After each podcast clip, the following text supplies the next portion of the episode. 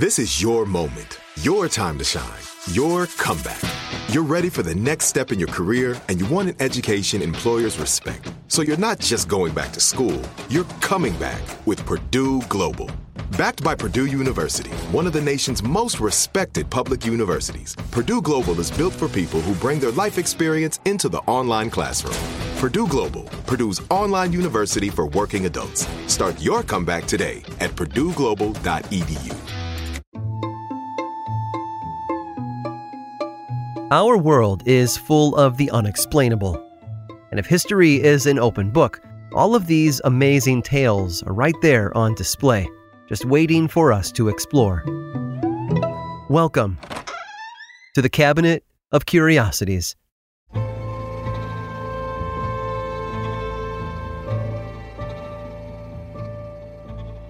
The Earth is ever changing.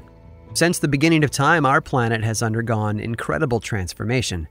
Pangea broke apart 175 million years ago, eventually forming the continents we know today. Plant and animal life has evolved or gone extinct, giving room for new life to make its way. Much of this is natural, a progression of the world as it matures and settles. Other phenomena are a result of our greed and disregard for the health of the planet. Melting ice caps, rising ocean levels, and wildfires that rage for weeks while decimating acres of land and homes. Perhaps the Earth needs to send a sign once in a while that we are not as welcome here as we thought, that might be what happened in the southeastern United States in the early 1800s.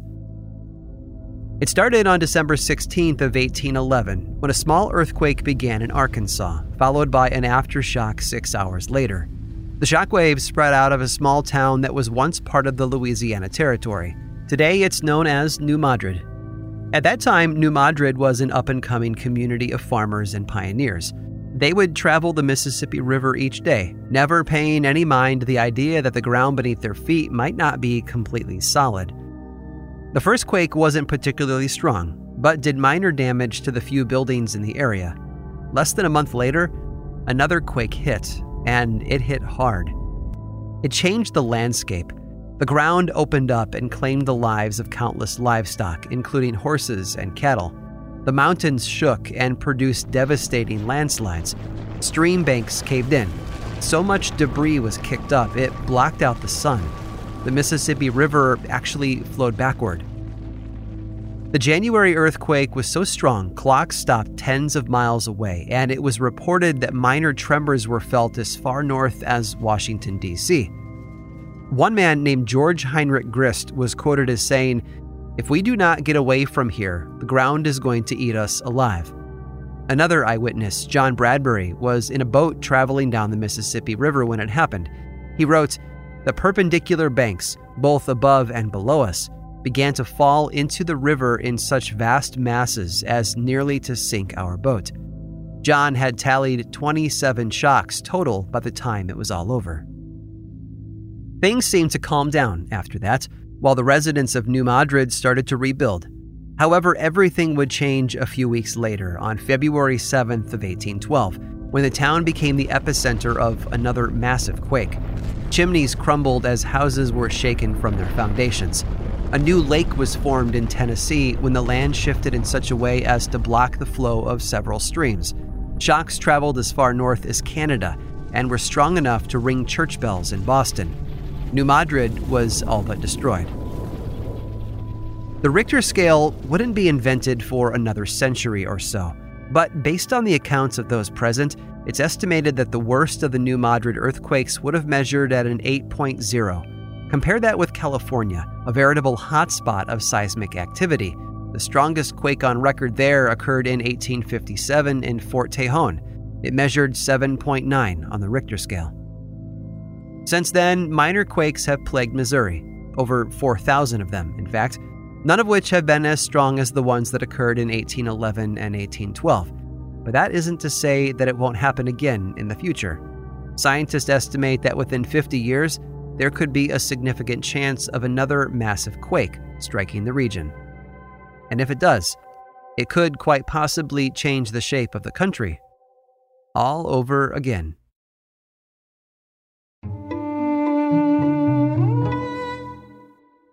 Do you dream of a healthier life, but education feels out of reach? Trinity School of Natural Health makes holistic education accessible with online programs to fit your busy schedule. Trinity School of Natural Health makes holistic education accessible with online programs to fit your busy schedule. Trinity School's Certified Natural Health Professional Program is the perfect entry point to gain foundational knowledge to empower yourself, your family, and your community to live healthier lives. Turn your passion into a career. Visit trinityschool.org for more info now. Whether you're a savvy spender maximizing your savings with cashback rewards, a thrifty rate watcher seeking the lowest interest, or a travel enthusiast looking for extraordinary perks, Kemba Financial Credit Union has a visa to complement your lifestyle and unique needs. Apply today at Kemba.org to unlock a limited time 2% cash back on purchases and pay 0% interest on balance transfers for an entire year with a new visa from Kemba. You deserve a card that works for you. Restrictions apply. Offer ends June 30th, 2024.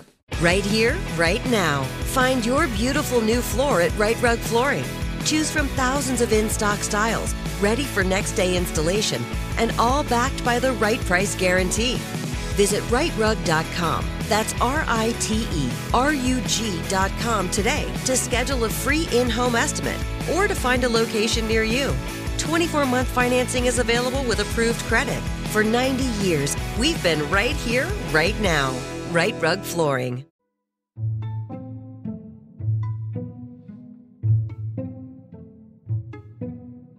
Any great architect manages to leave their mark on the world. It could be as simple as an office building or a unique design for a house, but there's always an artifact left behind that represents their lasting legacy. Frank Gehry's wavy metallic design for the Guggenheim Museum in Spain has been hailed by some as the greatest building of our time. The Shard in London seems to erupt from the earth and pierce the sky with its clean lines and sharpened point at the top. And Fallingwater, the iconic home designed by Frank Lloyd Wright, is among the Smithsonian's top places to visit before you die. Although their styles may vary, these architects have influenced countless others in shaping the future of where we live and work. And then there's Brian.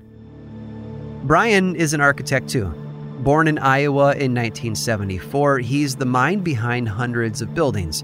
It's a passion he inherited from his grandfather, who also worked in the field of architecture.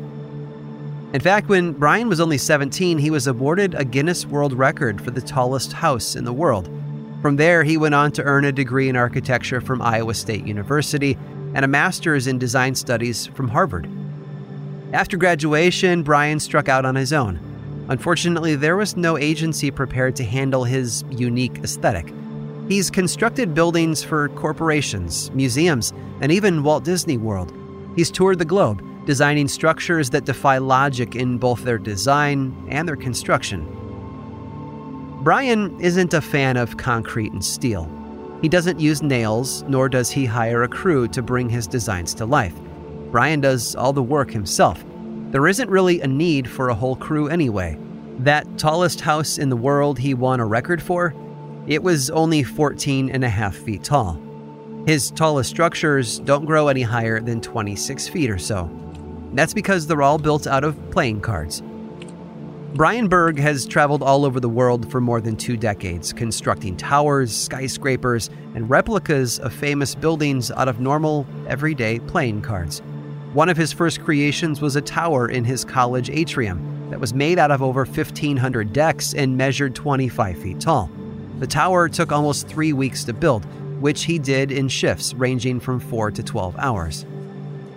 He went on to reach new heights when he built a tower in a German casino lobby in 1999. By the time it was finished, it was 25.29 feet tall and took more than 1,700 decks to build. Brian will go anywhere and everywhere to show off his skills, including national television, to break his own Guinness World Record he always builds his card structures in public and almost never uses adhesive.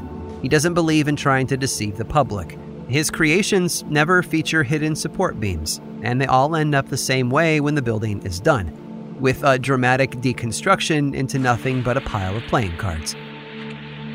It's fun for him to do all that work and then watch it come tumbling down. His audiences seem to like it too. In 2010, Brian traveled to China where he erected a card based replica of the Venetian Hotel. It took over 218,000 cards and 40 hours to build before he used a powerful fan to blow the foundation out from under it. After some strategically placed gusts of wind, the whole thing eventually fluttered to the ground card by card, as though it had never existed at all. Brian is still traveling today, designing new card structures and upgrading his construction techniques that utilize newer, stronger methods and require fewer decks to complete. He may never build a house anyone can actually live in, but his work teaches us a lesson that will outlast any building made of wood or metal. Nothing is truly permanent, and everything we do could fall to pieces at any time. Just like a house of cards.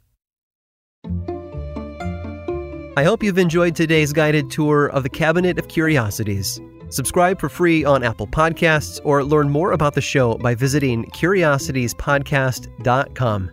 This show was created by me, Aaron Mahnke, in partnership with How Stuff Works. I make another award winning show called Lore, which is a podcast, book series, and television show. And you can learn all about it over at theworldoflore.com. And until next time, stay curious you